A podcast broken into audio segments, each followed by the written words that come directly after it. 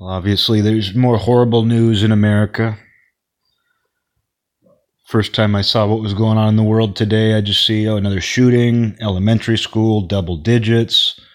The few times that I checked in again on what the world was doing today, the number of deceased grew. So it's just the, the number was going up. And, you know, what gets me about that is having so many mass shootings. You know, it's, it's often now that there's at least two back to back. This is the third in a very short amount of time. And how that must feel to do that, like how how low that is to be, because you know it's not necessarily that these are all copycats. Like you know a lot of these situations where a shooting happens right after another one, it turns out they were planning it for a while. You know, it, it turns out it. You know, hey, Batty, gonna hork, gonna hork. But it often turns out like, oh, you know, it seems like a copycat, and maybe this shooting prompted them to carry it out. Like maybe they were like, oh, now is the time to do it. But they'd been planning it for a while. I don't know what the situation was with these. But uh, you know, I know how bad it feels to like do anything after somebody's already done it. And I hate that. And it's you know, it's impossible not to. You know, it's impossible not to sometimes do what somebody else already did. It, you know, it's impossible not to do that.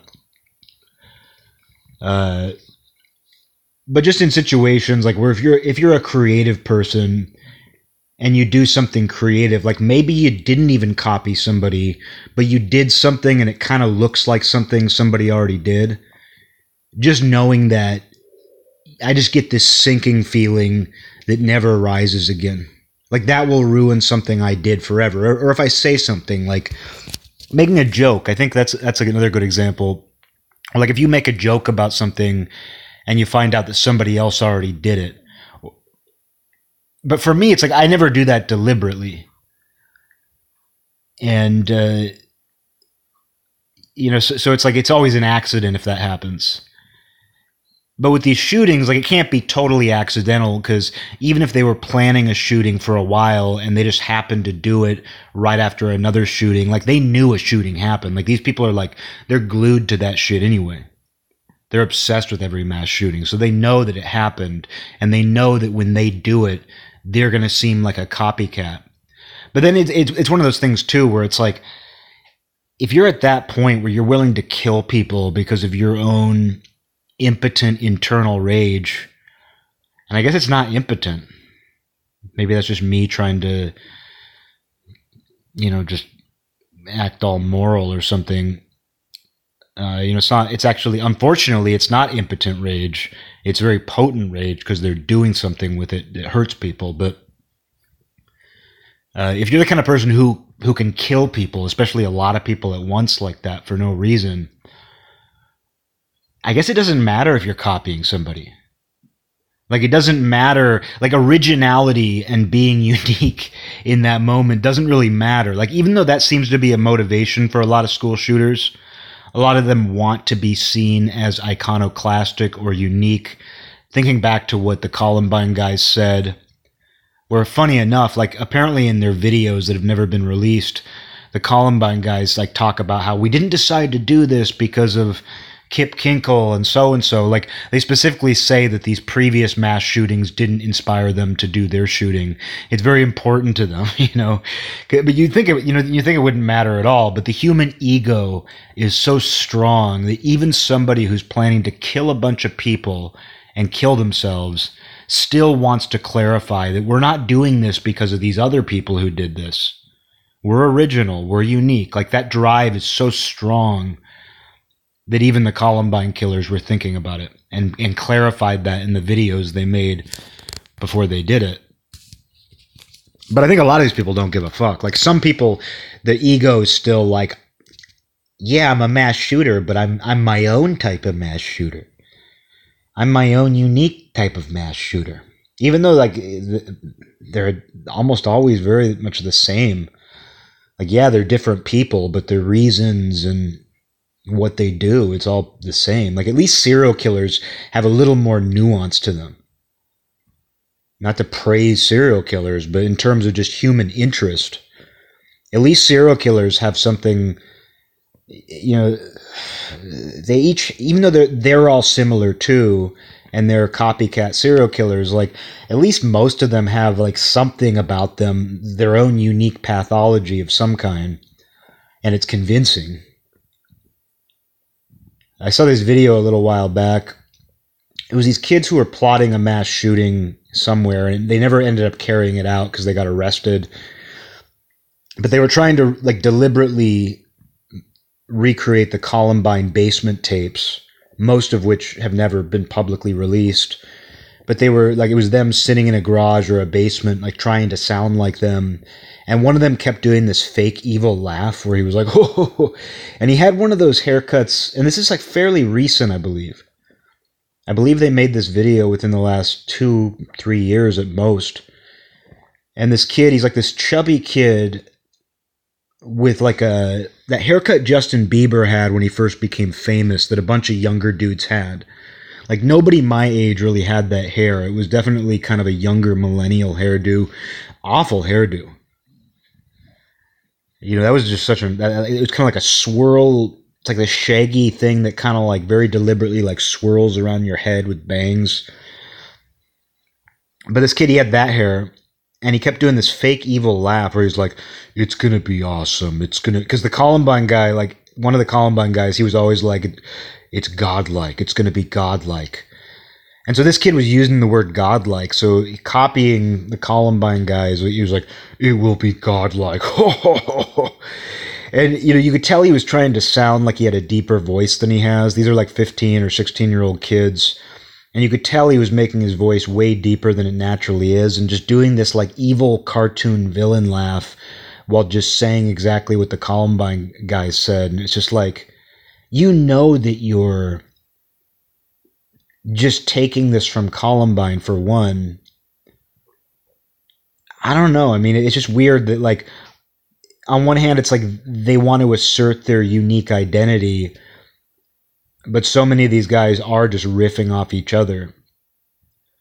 And I don't know what the story is with the recent ones. I kind of I took a brief look into the one where the guy shot up the supermarket because he, you know, apparently I don't even want. I'm not even going to talk about him. Just to say that it's like you see him and you're just like, one way or another, this guy wasn't going to make it in the world. Like you take one look at his picture and like you see like his diary entries, and you're just like, oh yeah, one way or another, this guy wasn't going to make it in the world. You know, I, I and the thing is, I'm not even trying to be one of these people who's who's I'm not trying to criticize Hitler's art here. You know, I've talked about that before, where like when someone's done something very bad, we have a tendency to kind of like assert our own virtue by being like, yeah, Hitler was a monster, and his art sucked too. Like you're not allowed to acknowledge anything good about Hitler. Not not good, but just even something he was skilled at. You know, Hitler was a better artist than probably anybody you know in your life. Not not perfect, like I mean, but it's like in terms of his ability, like probably better at it. Like his architectural paintings are probably better than here comes Batty with a toy. Uh, probably better than anybody you know but there's this thing because Hitler did what he did, you can't say that his art was good.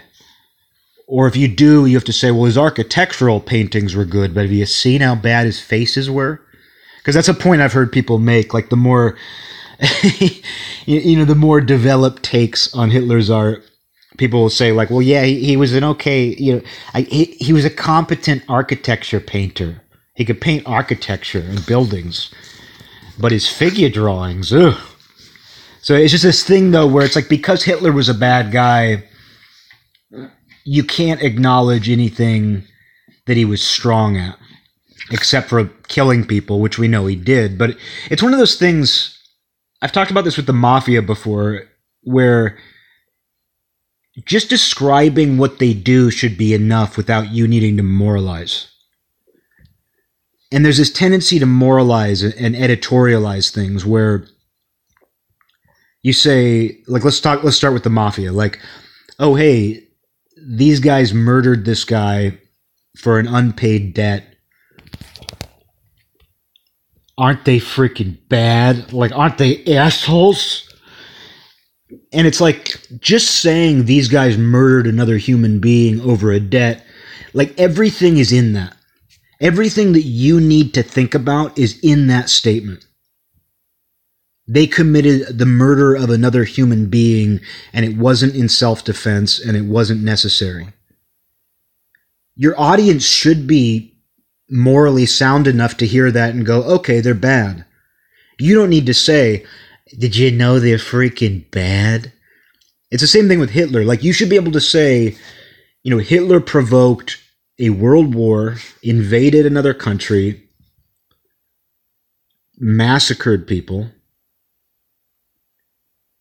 and the, you know committed genocide you don't need to add and did you know that he's a bad freaking guy with a small penis who's secretly gay and his art sucks? Because but that's what people do. They have this tendency to do that. And i watched a documentary last weekend.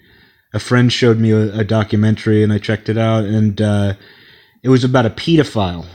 It was about a pedophile it was about this pedophile, a, a pedo, a pedophile in England who like traveled all around the world molesting children in orphanages and impoverished countries in Malaysia and places like that. And he did this for at least nine years and he documented it all because he was a freelance photographer. So he made video and photos of himself abusing children and he proliferated it on the dark web on these like secret pedophile forums. And he also uh, like wrote a manual for other pedophiles on how to take advantage of kids in impoverished countries. So a very bad guy. Here i am doing it. Did you know that that guy is bad? But anyway in the documentary it's about how he was murdered in prison during a prison riot where uh, during a prison riot, the inmates took control, and another inmate who was just sort of like a just a fucked up guy in general, just kind of like a, a general nuisance. He uh, he like snuck into the pedophile's cell and tied him up. And over the span of 80 minutes, he tortured and sodomized and ultimately killed this guy. Like, he, uh, you know, I'm a squeamish person, so I don't love sharing these details, but it, it is interesting just to hear where this guy he tied the pedophile up. It's an old game that people used to play. It's called Tie the Pedophile Up. Um, but uh, he tied him up, raped him. He, I think he strangled him like almost to the point of death, and then released. I think he did that thing where like you str- you you like almost kill somebody with strangulation, but then you like let them regain consciousness. He like stuck like a like a spoon or a fork in this guy's ass on top of like on top of raping him and like perforated his colon he had a razor blade on the end of a pen that he stuck so far up the guy's nose that it like went to his brain. And he this is over the span of 80 minutes so he he just tortured this guy. And then when the guards regained control of the building they walked in and found uh, him with the guy's corpse. And i guess like he admitted everything and he said he was planning to cut the guy up and eat him too which who knows if he would have done that but did everything else but then it like the thing is though the beginning of the documentary it just tells you about what happened in, in prison and it doesn't tell you that the guy's a pedophile. I just started, you know, I just say that now. Started as a joke. It, it will, excuse me. I confused the word pedophile with another word. It, it turns out the guy was an audiophile. He was in prison for audiophilia. But anyway, the audiophile like it doesn't tell you in the beginning that he was an audiophile. It just shows his picture and says he was an inmate at this British prison. And he looks just like a hippie. Like he has long hair. He just looks like a goofy, like young guy, a hippie. And uh, you would think he's there on drug offenses or something. And then it tells you about this brutal torture murder that's done to him. And you still don't know anything about him. You just hear about what was done to him. And then the documentary stops and it asks, like, how do you feel about this? Like, how are you feeling about what happened to this guy right now? The narrator says that, like, because your response is, oh my God, this monster. this monster in prison like tortured this poor man for 80 minutes. And then the documentary goes on and it tells you who that victim was and everything horrible he did to children all around the world. I thought it was interesting. I, I liked that. I liked the way they did that. It was really psychologically interesting that it presented this horrible thing that was done to this man, didn't tell you who that man was, just that this happened to him. Then it stops and says, What do you think about what you just heard? Then goes on to tell you who that guy was and why. And at the end, like, my thought, because it asks you at the end, like, how do you feel now about what was done to that guy in prison? And I think a lot of people would be like, oh, he got what he deserved. Yeah, that, that pedophile got what he deserved. I would have done that to him too, you know? My response isn't that. My response is basically nature sometimes corrects itself. Like, I can't celebrate the rape, torture, murder, even of this horrible, prolific pedophile. I can't allow myself to feel positive emotions about what was done to that man. That said, I, I don't feel anything sad or bad about it either. That's a rare opportunity when something bad happens to somebody where you can say, Oh, I don't need to feel any sympathy toward that. I don't need to be excited. I don't, I don't need to celebrate the way he was tortured over 80 minutes and killed, but I don't need to feel anything bad about it either.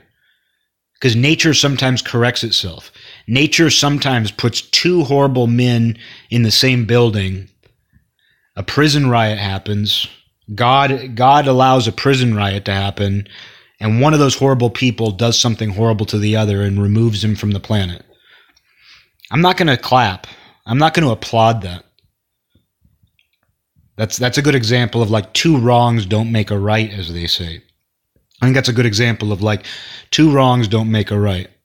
That said, sometimes nature just kind of finds a way, nature just kind of corrects itself. And that was kind of how I ended up feeling. But why I bring this documentary up is what I didn't like about it is throughout it, like the narrator's constantly doing that thing where every time he brings the pedophile up, he's like this rat, this uh, oh, the, you know, because earlier in the documentary it says that the pedophile was kind of like a loner in high school, and people said he looked like a rat. Like kids would make they would bully him in school and call him a rat. And so throughout the documentary, the narrator the narrator starts doing that like this rat, and and making bad puns like the rat was caught in a trap but what I didn't like about it is it's like when they describe the horrible things he did to children around the world, you don't need to editorialize on top of that. Like, you don't need to say, oh, he molested children and, and videotaped it and broadcast it to other pedophiles on the internet and wrote a pedophile manual.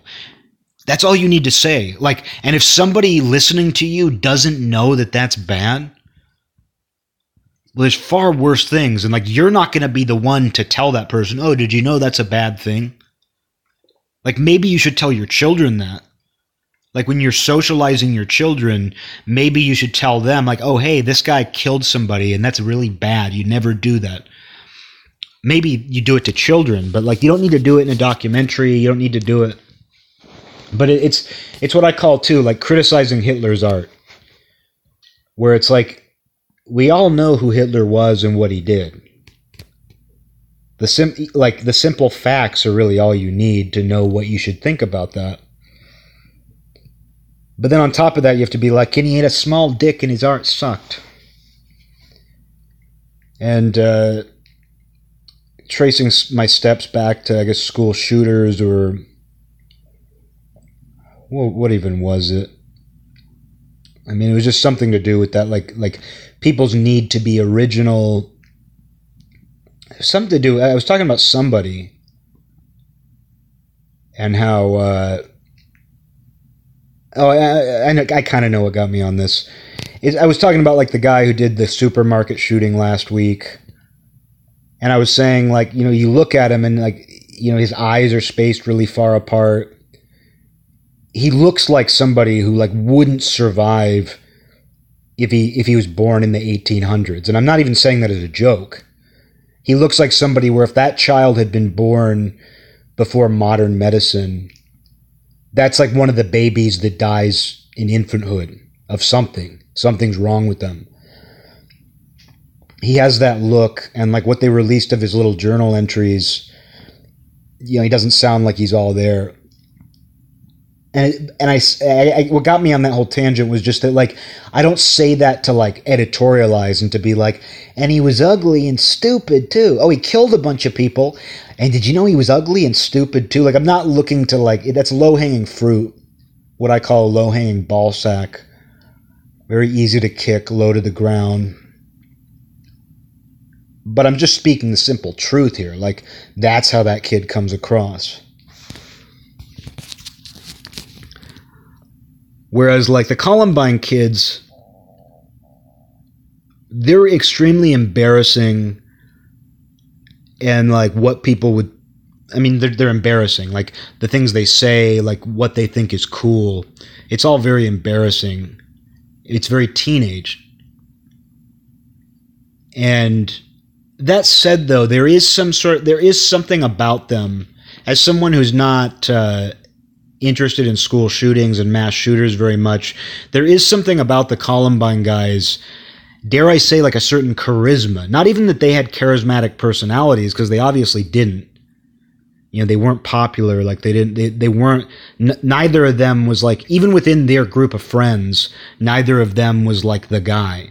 Neither of them was like. They were. They were even kind of like peripheral characters with their group of friends. But there's a certain charisma to the whole thing and I think that's why like these kids continue to worship them and be inspired by them. Why every school shooter now is always like, "This is for Eric and Dylan.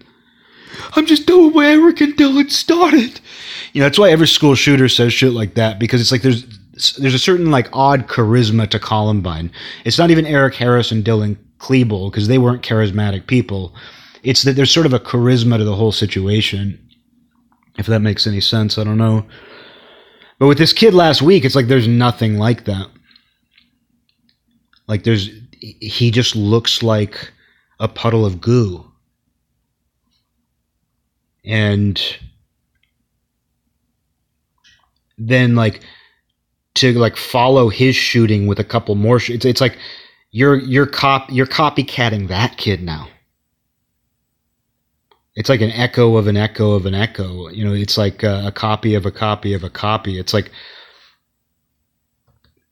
it, it's just like this. These people are so forgettable, and that sucks. Like it's not even just that mass shootings happen so much now that they don't stick in our mind as much. We just go, oh, another mass shooting, moving on. It's that the people doing them don't even, there's not even anything very compelling about them. There's not even anything that interesting about them. They're like this, this kid a week ago, he's just the product of the internet. He was like 18 years old. He's lived his entire life on the internet. He's more a product of a digital world in many ways. His brain is more the product of the digital world than I think it is tangible earthly experience. And I don't think that's hyperbole on my part. I think that's the truth. Like you get the impression from what I saw of this kid's journal entries that like this kid's mind is the product of the internet. There's not even a little bit of reality really uh, grabbing the steering wheel back from this kind of digital realm that these people exist in. And of course, like, you know, this is, it's, it's what I've said before about the gun control debate where I'm pro Second Amendment. I believe that civilians should be able to have AR-15s. I believe I believe uh, civilians should be able to have a reasonable amount of firepower because that keeps the government just a little bit more in check. The government and the military and the police, while they could probably overpower civilian, I mean, of course they could, they're going to give a little more hesitation in America, knowing that so many people own firearms and some of them own, you know, pretty, uh, you know, uh, I mean, they the people own AR-15s. They own the weapons of war. Yeah, the military has stronger firepower than that, and I, you know, I don't believe civilians need tanks. I don't believe civilians need missiles. I don't believe they need nukes because that's always the people go with that logical conclusion argument where it's like if you believe the civilians need some sort of suitable protection from the government, if no if nobody else, in addition to the other things you need to protect yourself from other civilians, criminals. People are always like, well, what about nukes? It's like, well, you know, let's get to that. Like once once random people start being able to have their own nukes, if that's even possible, let's let's cross that bridge when we get there. But I, you know, I am a fan of uh, not a fan. Like I'm not a gun owner. That's the thing. I'm not a gun owner, but I believe people should basically, maybe with some restrictions, be able to own what they want. And the thing is, too, you know, I always wonder when people are rabidly anti-gun or you know rabidly in rabidly in favor of um,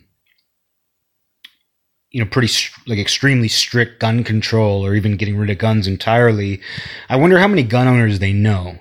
Maybe they know them and you know they still have that opinion but what's always surprised me is someone who wasn't raised around a lot of guns. I did own a gun that i inherited but i gave it to a gun collector uh, family friend. But I had BB guns and pellet guns, but you know I, I've never owned a firearm as an adult. I didn't come come up in a family like my dad and grandpa didn't shoot guns or anything like that. Uh, you know, I had one friend who I learned how to shoot guns with his family and, and took a hunter safety course and stuff but you know, I, I don't own a gun, but I'm still in favor of people being allowed to own them and own a, quite a wide range of them, really. But uh, that said, I understand why people respond to a mass shooting by saying we need strict gun control. We need to take these guns away. I don't agree with that, but I understand it. And I think that's kind of part of the problem because there's people who are pro Second Amendment who, who act like that's the stupidest thing in the world. And it goes back to what I talk about on here a lot, which is that we've reached this point, and maybe we've always been this way, where we think if somebody disagrees with us, they're stupid. Oh, you disagree with me on something very polarizing, you're stupid. I'm smart, you're stupid. And I see people who are pro Second Amendment like respond to calls for gun control, and they're like, "Oh, are you stupid?" And it's like, no, it's not stupid to respond to mass shootings with, "Hey, we need stricter gun control." I totally understand the logic. I just don't agree with it. I don't think it's stupid at all, though. Like I understand, I understand the rationale. I just don't think that that's ultimately the best decision and someone can disagree with m- with me feeling that way and that's okay with me as long as they don't think I'm stupid for thinking it. But uh, what gets me about every every time a mass shooting happens now it's like there's this you, you could practically I mean maybe you can bet on this in Vegas. Maybe you can bet on this these days. But you see people like where they're like what race is he? What race is he?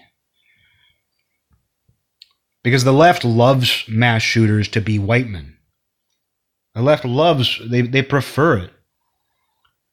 They love mass tragedies to be caused by white men because they can say, see? And uh, as a result, like conservatives have been put in this position where they're like, well, I hope it's not a white man because that'll play into the left's narrative and, you know, blah, blah, blah. So it's like they, they start playing this game where it's like, they're wagering for it to be a certain race because that'll play into their narrative and it immediately before you can even acknowledge the tragedy it gets sucked into this social and political argument and uh, it's always just so nasty to see. And that, the thing about the race reminds me when the boston bombings happened when the boston marathon bombing happened the guys were on the run for a day or something like that, a day or two. I think like one of them got killed in the middle of the night in a shootout, and the other one escaped, but he was like found bleeding in a boat. and he survived, and he's the one in prison. But they had a blurry, pixelated surveillance camera photo of them walking with their backpacks to place the bombs. And the race thing isn't new because immediately people were like, well, what race are they? Because it was kind of ambiguous. Like the surveillance footage before they before they found the guys, it was kind of ambiguous. Where like they, they kind of looked Arabic, which is what everybody was thinking. Like, oh, is this is this an Islamic terror attack? You know, but uh, they kind of they could pass for Arabic in the the photo, but they have kind of a light complexion too. And I remember this friend of mine, and again, like I don't think she's stupid. I think she's an incredibly smart lady. But right away, she's like, I think they're white. And I was like, Did you see the photo? Did you see the surveillance photo? Because I, you know, it's hard to tell. I could kind of see it going either way. She's like, No, I, they look totally white. And she wanted them to be white. It wasn't that they looked obviously white in that footage. It's that she wanted them to be white because it played into her belief system, which, you know, she she believed a lot of things that have become more common now on the left. But that, what she believed back then was actually pretty extreme. Most liberals didn't think the way she thought. She was really radical at the time, far left. But we were friends and we agreed to disagree on a lot of things.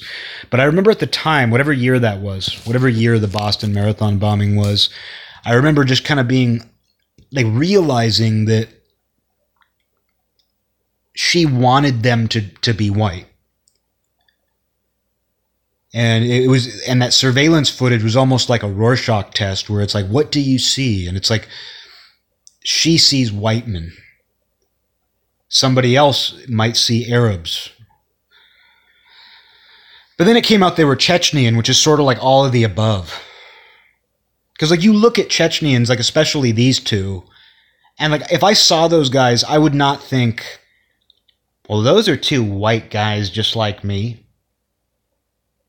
I would I would be like, huh, I wonder what they are. They could pass for like Iranian. You know, they look like a, to me they they look like a lighter complexion, um, you know, like Middle Easterner. They could pass for that, and Chechnyans are you know turns out Islamic, so Islam was a part of it, and. Uh, you know, Chechnyans are interesting though because it's like they're they're Eurasian. You know, it's like that's what they look like.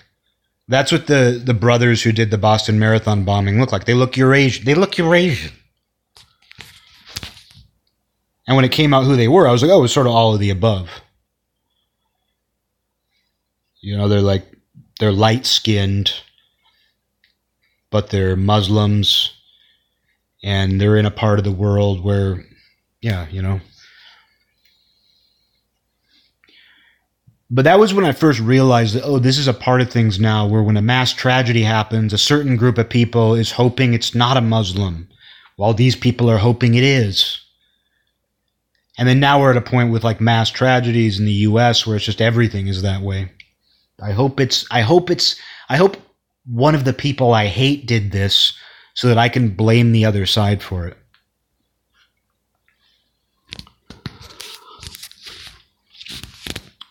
but yeah, that that ego idea. I want to go back to that. How that plays such a big part in this. Because what gets me about serial killers who have massive egos is it's only for themselves though. That's the interesting thing about serial killers is, is it's their own private joke. Like I mentioned this before, where like if somebody does pranks but by themselves and not, and not like pranking your roommate or your girlfriend or something like it's fun to like you you you leave a you leave a rubber snake in the toaster. So when your girlfriend sees it she gets scared. She thought there was a snake in the toaster. Um, that's different but like there are like some weird mean spirited pranks that like people will do by themselves like I've never prank phone called somebody alone. Like back in the days when you could still prank people uh, in the in the old days, I never pranked somebody by myself. A friend was with me because what was gratifying about making prank phone calls is that you had an audience, like you had a friend there to acknowledge your great work, to acknowledge the great work you were doing, to get a laugh. But if you were doing prank phone calls by yourself, well, that's basically what it's like what Joseph DeAngelo did. He would call women and harass them. You know, if you're doing that by yourself, it's pathological. Serial killing is almost like a really nasty prank that only you're getting satisfaction from. A really, really nasty prank, in case you didn't notice. Serial killing. Oh my god, he says serial killing's a prank. You hear the latest from this guy, from that schoolboy? He says uh, serial killing's just uh, basically a prank. He thinks serial killers are just pranks, misunderstood pranksters. But with, uh, but that's kind of what makes serial killers interesting to me. Is it's like their own private joke. They have a huge ego. They have signatures. They have they they put their own little twist on things. They love getting attention in the press. But it's all for them in their own private world. Whereas, like, there's something so extroverted, hot blooded. Like, mass shootings are exhibitionism. Serial killing is something done in private for gratification.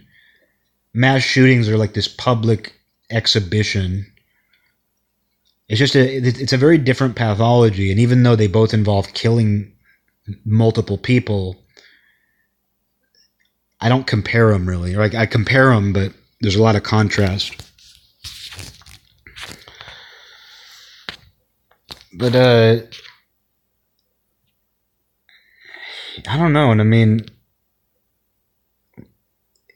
they they often have a manifesto now. I mean, this guy, I think he had a GoPro on. I'm pretty sure he had a GoPro. So like he couldn't do it without documenting it. You know, that's become bigger and bigger is like digitizing what you're doing.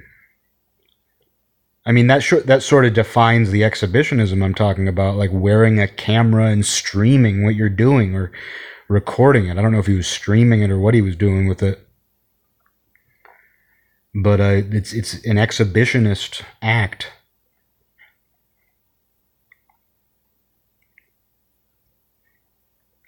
and I don't know. I'm I'm just I I have serious concerns about the next few months, the next I mean just the foreseeable future, because everyone I know isn't doing well, and they're all doing better than a lot of people are.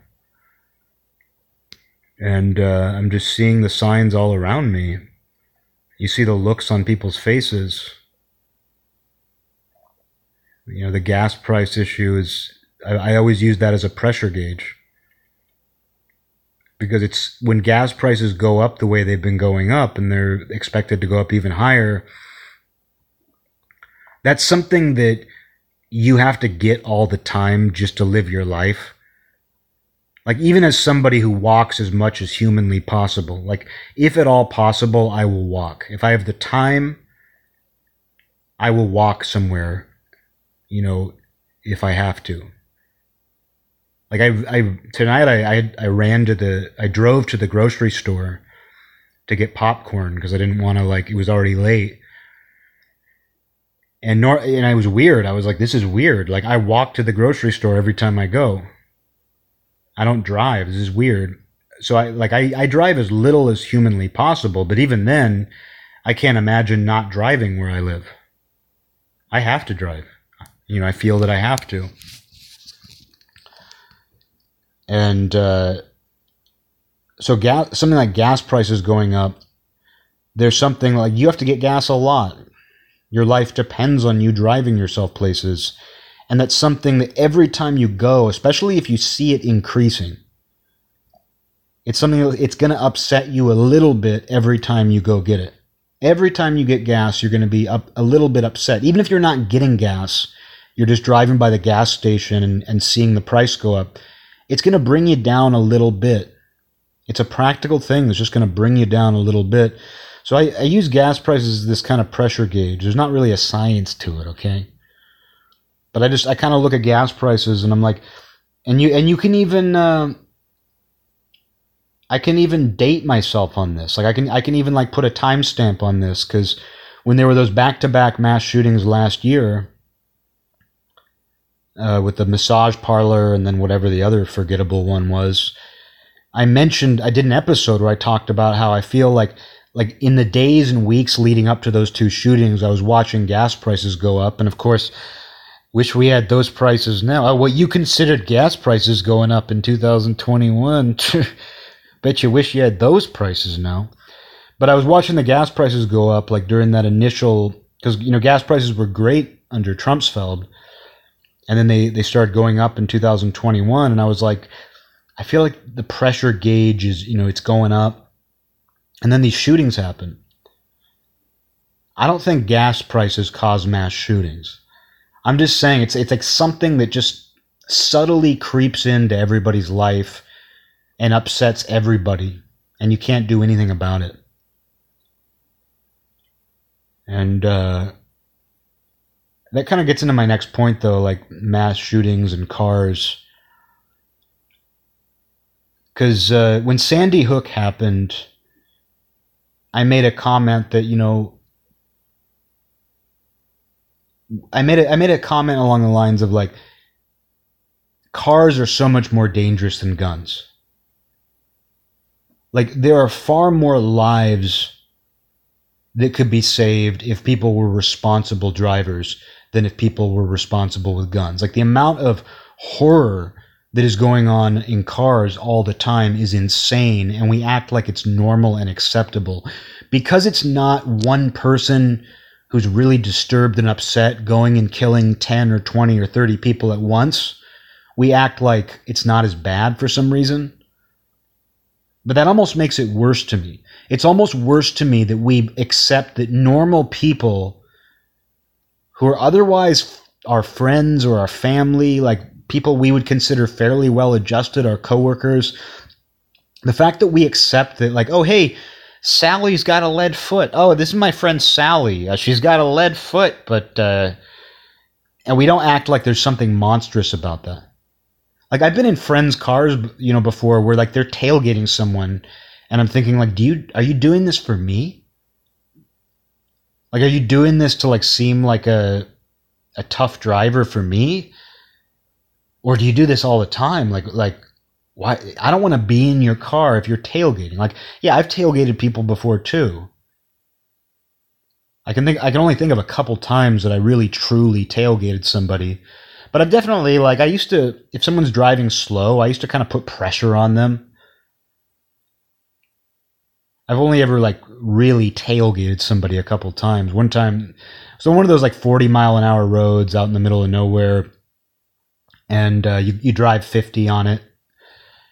And I was going along, probably going 50 miles an hour, and like this lady came up like at a, a in you know cross section, like her road intersected with my road, and I didn't have a stop, and she had a stop sign, and I saw her make eye contact with me a ways ahead and then she just decided to pull out right in front of me, like risking an accident, like cutting me off. And I couldn't believe it because it wasn't like she pulled up to the stop sign and like didn't notice me and, and went. Like I saw her deliberately stop, look at me, pause for a while, like, and then just decide to go right in front of me to the point where like I had to avoid an accident. And I, I was just so infuriated that like I just I started tailgating her furiously, like really close, and honking, and like just repeatedly honking. And my girlfriend at the time was in the car with me. And the lady eventually just pulled off the road so I could go by. And my girlfriend was like, What the fuck? Like, that was really out of control. And I was like, It was, yeah. That's the worst I've ever done. It's the worst road rage I've ever, I've ever had. But I used to get people to finger all the time. And I would never do either of those things again. I would never tailgate somebody ever again. I would never give somebody the finger ever again. Too dangerous. You're rolling the dice. I mean, the other day I was walking and you know, this is something you see all the time, which speaks to my point that we just accept that there's this this is going on. And we don't we do very little to discourage it. Yeah, our laws say not to do it, but like socially as a culture, we do very little to discourage this kind of stuff. I, w- I was walking to the store or the post office or something the other day, and I saw like apparently like maybe a car had cut off the other car or something, but this guy was furiously tailgating this truck in front of him. Like, and I'm talking, he was like getting within an inch of hitting his bumper. He was like trying to get as close as possible. And I noticed that he, it was a two lane road where like like uh, you know their side of the road was two lanes so he easily could have gone around him. But he, you could tell that he was locked in. He wanted to harass this guy. He wanted to ride his ass. And then i noticed that eventually he did get into the other lane and i was like oh he's finally passing him. But no he didn't pass him. He pulled into the next lane and then he started driving neck and neck with him and i couldn't see that far ahead but i was like oh he's gesturing now or he's yelling shit. He's not going around him. He he pulled up side by side and he's staying deliberately neck and neck with him so that he can he's probably giving him the finger. He's probably gesturing. He's out of his mind. And he could kill himself. He could kill somebody. Some like the guy in the truck could pull out a gun and shoot him. And it looked like the guy in the truck was just kind of being very it wasn't reacting. He looked like he was just ignoring him which was probably upsetting the guy even more but i was like that's so insane and what's so insane is that that's a that's happening all the time everywhere. And yeah, like if somebody has that level of road rage, like maybe your girlfriend or somebody will be like, dude, what the fuck, dude? But uh we do accept that like, oh yeah, you know, Sally's got a lead foot. She drives 90 miles an hour and all over town. We act and we just kind of go, oh, that's fine. This is who she is. Just make sure you wear your seatbelt when you're with her. But we do all kinds of reckless shit. And, you know, most accidents are preventable. Most accidents are preventable. They are. Most car accidents, yeah, every once in a while a guy has a heart attack and can't control his car and crashes it into somebody. Every once in a while the road conditions are bad. Every once in a while such and such happens that, you know, it's just fate. The same is true walking down the street you can trip and fall and hit your head and die. But so many accidents in cars are preventable.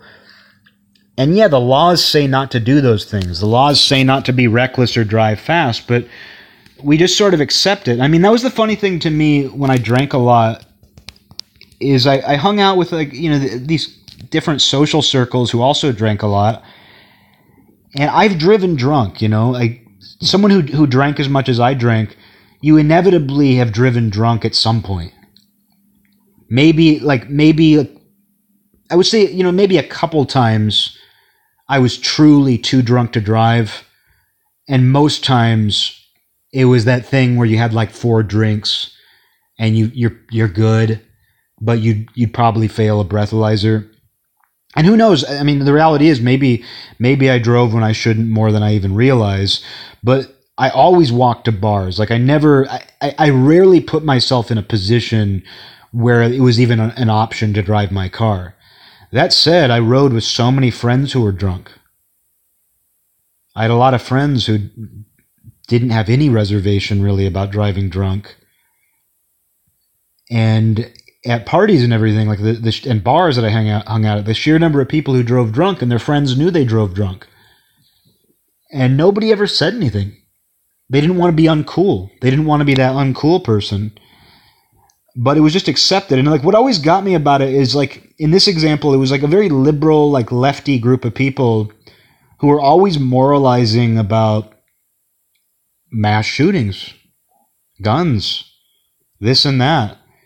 And it's like you drive drunk every weekend. You drive drunk every weekend. And it's just like, do you not see? Like, yeah, we're all hypocrites. We're all fallen. But you, do you not see where, like, what you're doing is actually worse than whatever that Republican you hate is doing? Like, don't you really? And I mean, it, it's the same for, like, this could be anybody. I'm just talking about my experience. This could be a bunch of like, you know, morally righteous Christians in middle America who talk about all the horrible things the libs are doing and they drive drunk every weekend. You know, everybody does this. This isn't unique to anybody. I'm just talking about my experience, which was like this very like self-righteous sort of lefty group of people that I knew would drive drunk all the time. And some of them, even when they're not drunk, they would drive recklessly. And I was just like, this is kind of wild that you don't realize like what you're doing. You don't realize how dangerous this is. It's not like I think everybody should drive like a little old lady, but I do firmly believe traffic laws should have far stricter punishments. Like, I think that you should potentially face jail time for things that you currently get a ticket for, if it's avoidable. Like, if you run a red light and it's deliberate, or I mean, even if it isn't, like, not like, not like, oh, you tried to go when it was still yellow and it turned red on you. But like when you see somebody who just sails through a red light, how about a month in jail?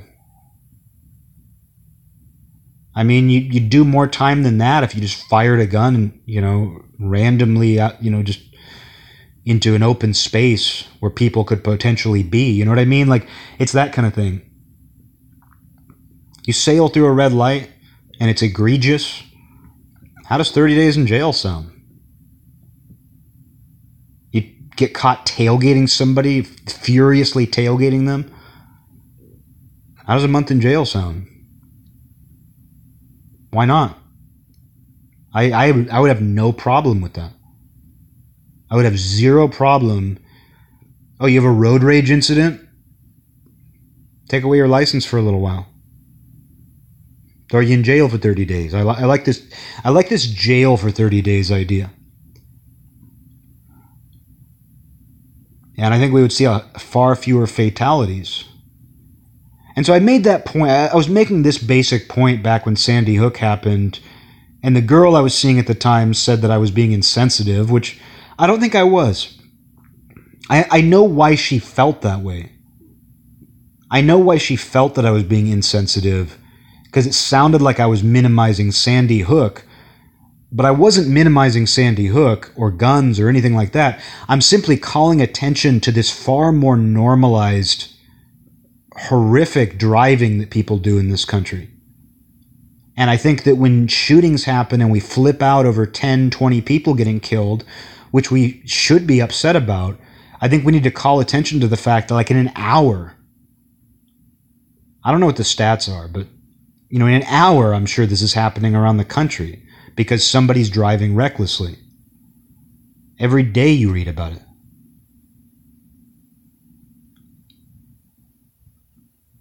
and uh, I'm not talking to the parent like, and that's the thing too. That's it's a weird thing too about the world we live in. Is like that girl I was seeing at the time saying like this is a real that's a really insensitive thing to say. Insensitive to who? Like I'm not talking to anybody whose kid died in Sandy Hook. I'm not talking to anybody who's even remotely connected to Sandy Hook or even Connecticut at all.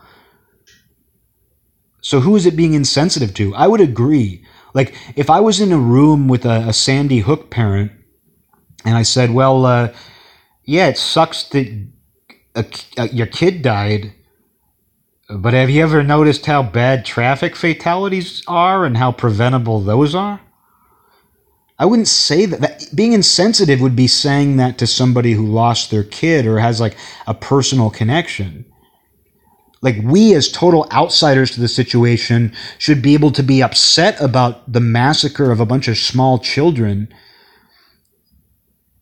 but we're not personally connected to it so we should also be able to have a conversation about well hey what are other things that we can definitely do to prevent unnecessary death but it's like because mass shootings are evil it's somebody doing something there's an evil to it it's like we we make a bigger deal out of that when it's like Sally's got a lead foot and oh she hit a toddler. Oh my god, it's her fault, but uh, she's not evil. She's not a bad person, but it's like who's to say? Like I I kind of think that if you drive 50 miles an hour through a school zone and hit a kid, that's just as evil as a mass shooting. It might not have the same intent, but it's like, I, you know, we normalize this shit. We normalize people driving that way. We normalize drunk driving in our social circles, you know, and it's, I, I think that's worth bringing up when a tragedy strikes to say, like, hey, you know, we're talking about what we can do to prevent gun violence. Well traffic violence which you never hear that term. You never hear like you never hear like if somebody's you know tailgating somebody and they cause an accident that's an act of violence. But we never really frame it that way. Like if you cut someone off in traffic so bad that it causes an accident how is that not violence but anyway like getting told that that was an insensitive comment insensitive to who you I didn't know that you were personally connected. Yeah, I get that you're sad about it, but I, I just I guess I don't get like where that's an insensitivity thing, and, I, and it's not like I don't know.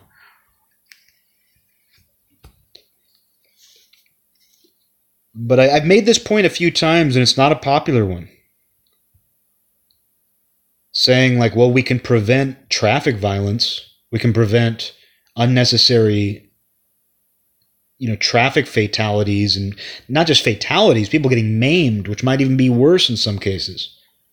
People being incapacitated. We can prevent a lot more of that with just one simple trick not being a freak on the road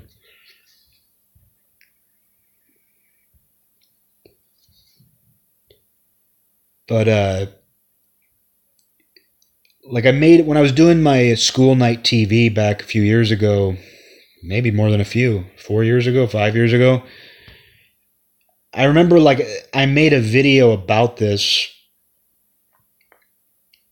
where I said uh, I talked about this point. I mean, I've been, I've been making this point for a decade or more.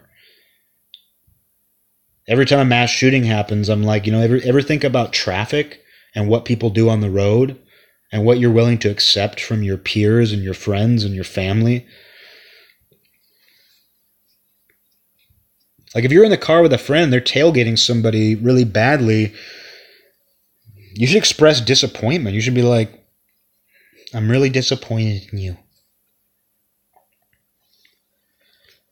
But uh, I made I made a school night TV video where I talked about this. I may even, I may have even made it private because I was just like I don't know, self aware, but I talked about this exact point, and I remember like somebody I know because the only people who ever saw those were people I meet I know, like d- used the dislike button, like somebody disliked it. Maybe it was a bot, I don't know, but like right when I put it up and like like I shared it back when I used to share these things, somebody disliked it, and and it hasn't been popular other times I've brought it up but I don't think it's because it's a bad point. I think it's just that when something like this happens, when a mass shooting happens, it's like all of a sudden we're all in church. And you get shamed for like talking in church if you say the wrong thing.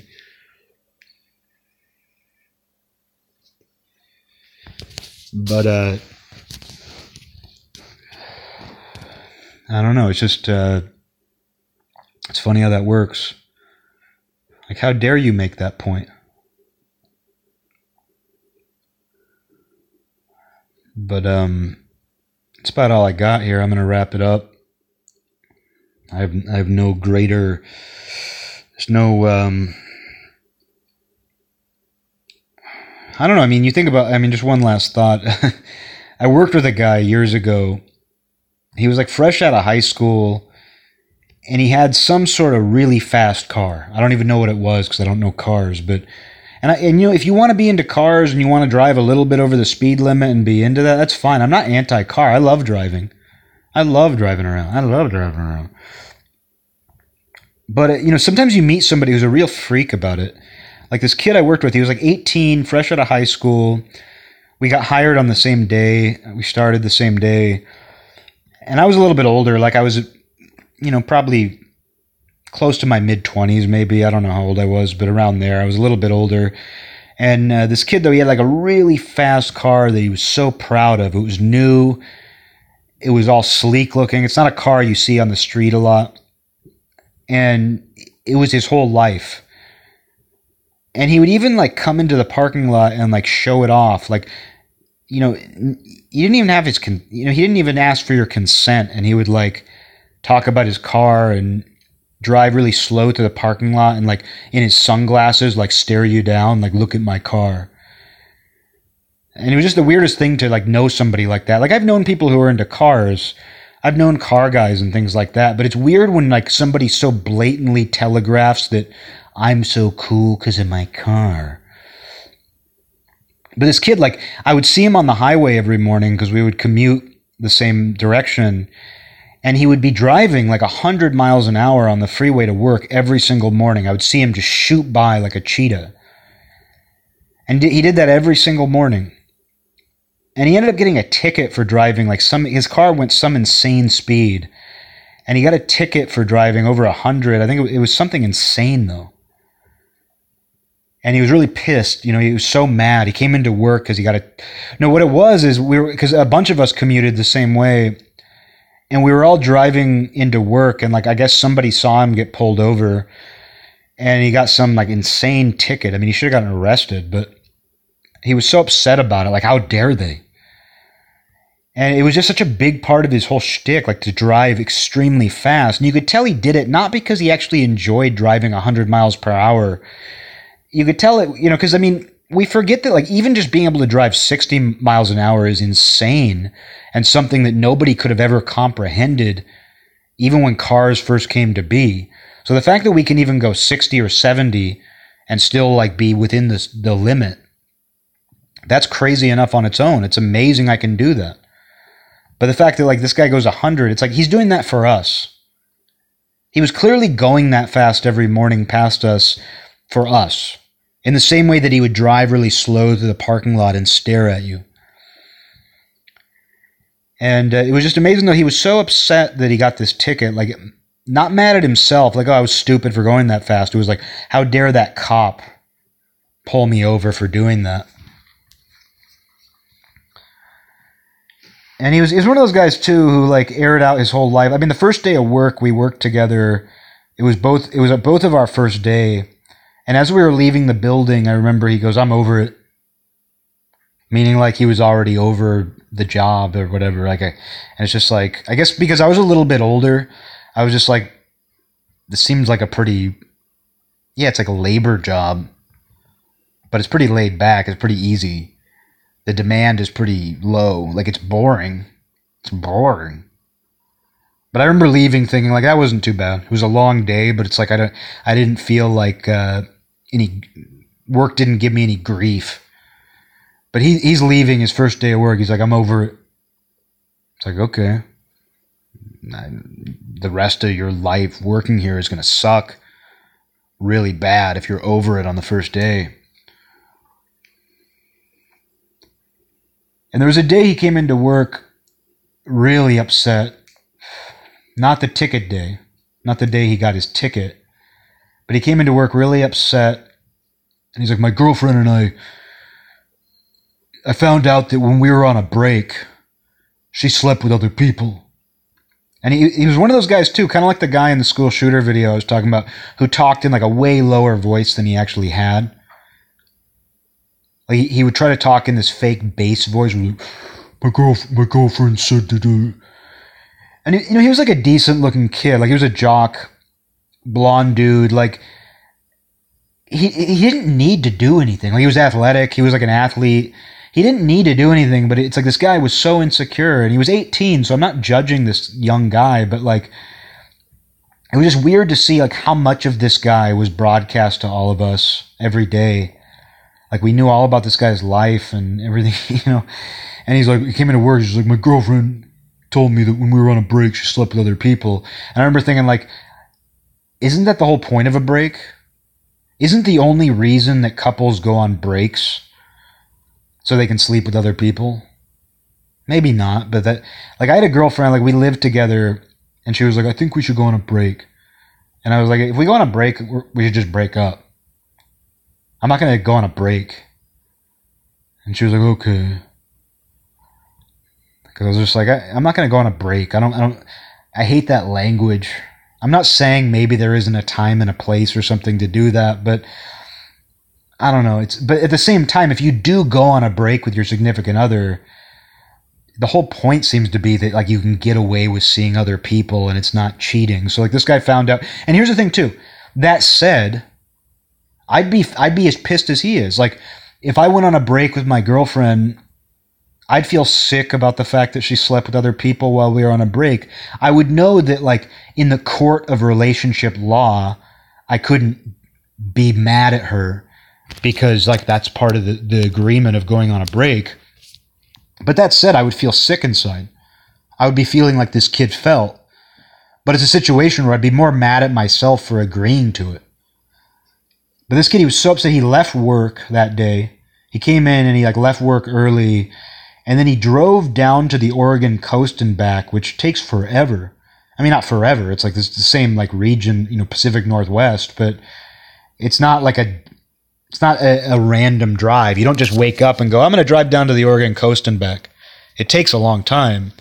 But he like zipped down and like he the next day he's like yesterday I, dr- I drove down to the Oregon coast and back because I just had to think. Because that's the thing is he was this he's like normal jock kid who was obsessed with his his fast car, but he was really like what people would call emo. He was really emo, uh, and uh, it, he was always. It was, it's like I drove down to like Cannon Beach, and I just like stared at the ocean, and I went 150 miles an hour each way, you know. And it's just like that was his whole life. And this just turned into me talking about this random kid I worked with, but he he was like a parable to me.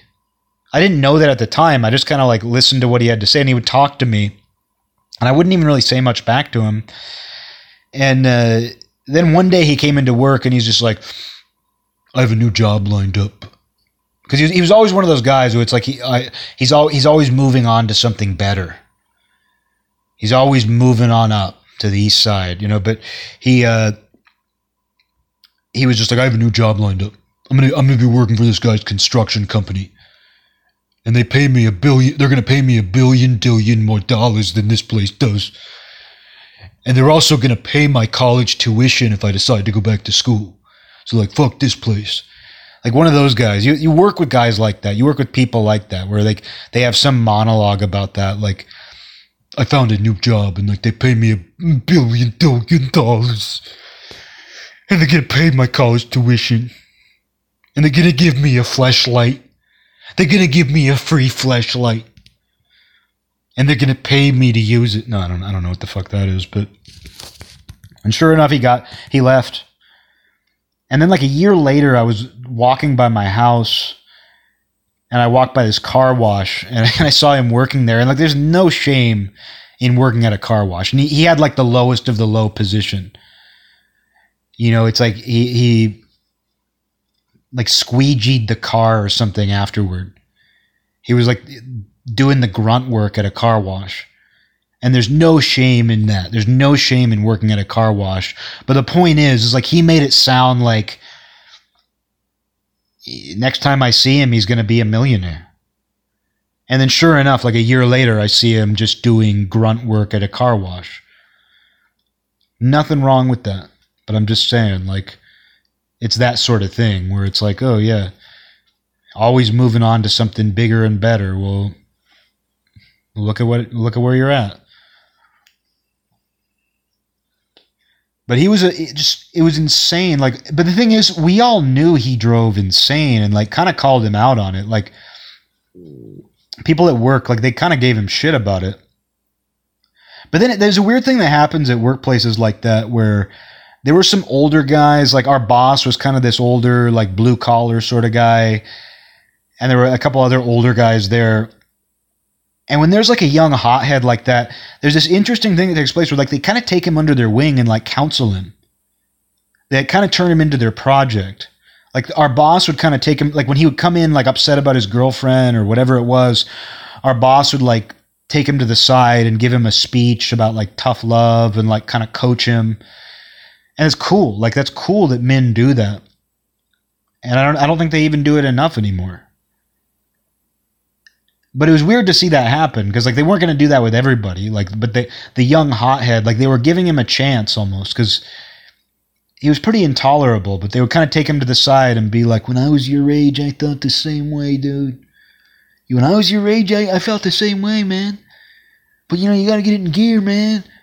They, they, like, my boss didn't sound like that. When I was your age, I, I, I thought the same way. They would give him speeches like that. But uh, this guy was such a maniac. He was he was rolling the dice on committing vehi- vehicular homicide every single day. I would see him zip by, be like, there he is. There goes the cheetah on the highway. There goes the highway cheetah. Because even getting that massive ticket, he didn't learn. He still drove really fast. And it's just like, that guy's a maniac. And there's guys like that. There's people like that out there. Mostly men. Some women do it. I've known women who drive crazy and fast and all that. But in my mind, it's like a, a kid like that, like he, like when, when he got arrested or when he got ticketed for speeding, like he should have gone to jail that day. I mean, that guy, he's not a school shooter. He's not keeping a diary about all of his misgivings about the world. And he's going to go into an elementary school and kill children. But it's like every single day, he's got, he's mad about something and he's putting people's lives at risk like every single day. Like a school shooting happens on one day and it happens once. There's no school shooter who's done it more than once. Be pretty crazy if it like, turns out like oh, oh, yeah this guy you know it's like when you hear about bank robbers like every once in a while they'll arrest a bank robber and they're like we believe that he hit the US bank on April 4th 1998 and then he followed that up by uh, you know targeting the the Shields Savings Bank on May 1st 1999 you know, they always talk about like how we suspect he did this, or like a serial killer. Like we suspect that he did all of these murders at different times. It'd be wild if like we get to a point where like the same mass shooter is like committing multiple mass shootings. Um, but you think about those incidents, like these mass tragedies, and it's like that happens on one day, and too many people die. One person who dies, it's, it's a tragedy 20 people who die, you know, it's a tragedy.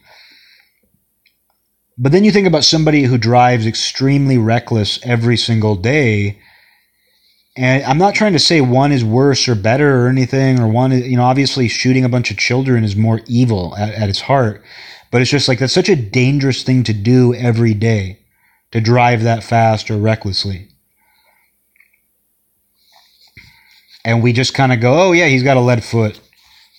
Oh, he shouldn't do that. When in reality, we should treat them like they're suffering demonic possession. But that kind of feels like the age we're in. You know, I was talking to my buddy last night, lives in Virginia, and he was saying, like, you know, he, he was like, he was basically saying, like, it, it you know, it feels uh, stupid to say, but he's like, you know, it, it, it really does feel like we're in a zombie movie now. Like you really kind of understand, like like growing up, like when everyone's like, oh, you know, zombie movies are metaphors. Zombie movies are metaphors for like mass collective psychosis. When everybody just loses their minds and you're the only sane one. But my buddy was like, it sounds stupid to say, but it's like, I feel like that's how things are now. And I'm like, you know, I agree. we are at a point where like the most cliche ideas feel relevant and uh, it does kind of feel like people are possessed. It does feel like like there's this just um, if you don't want to call it collective psychosis, just like a collective um, possession of you know that everybody's possessed and you know all these things are not new. It's like people driving crazy isn't new, but it's like that's like somebody under a spell. It does feel like people are under a spell the whole kingdom. An evil wizard has put the whole kingdom under a spell.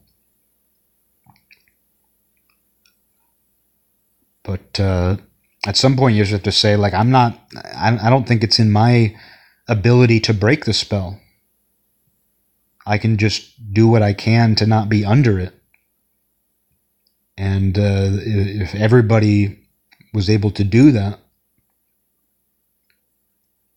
you know maybe maybe nobody'd be under a spell maybe the evil wizard's magic wouldn't work. Maybe uh, the evil wizard magic wouldn't work. Maybe the evil wizard's magic wouldn't work.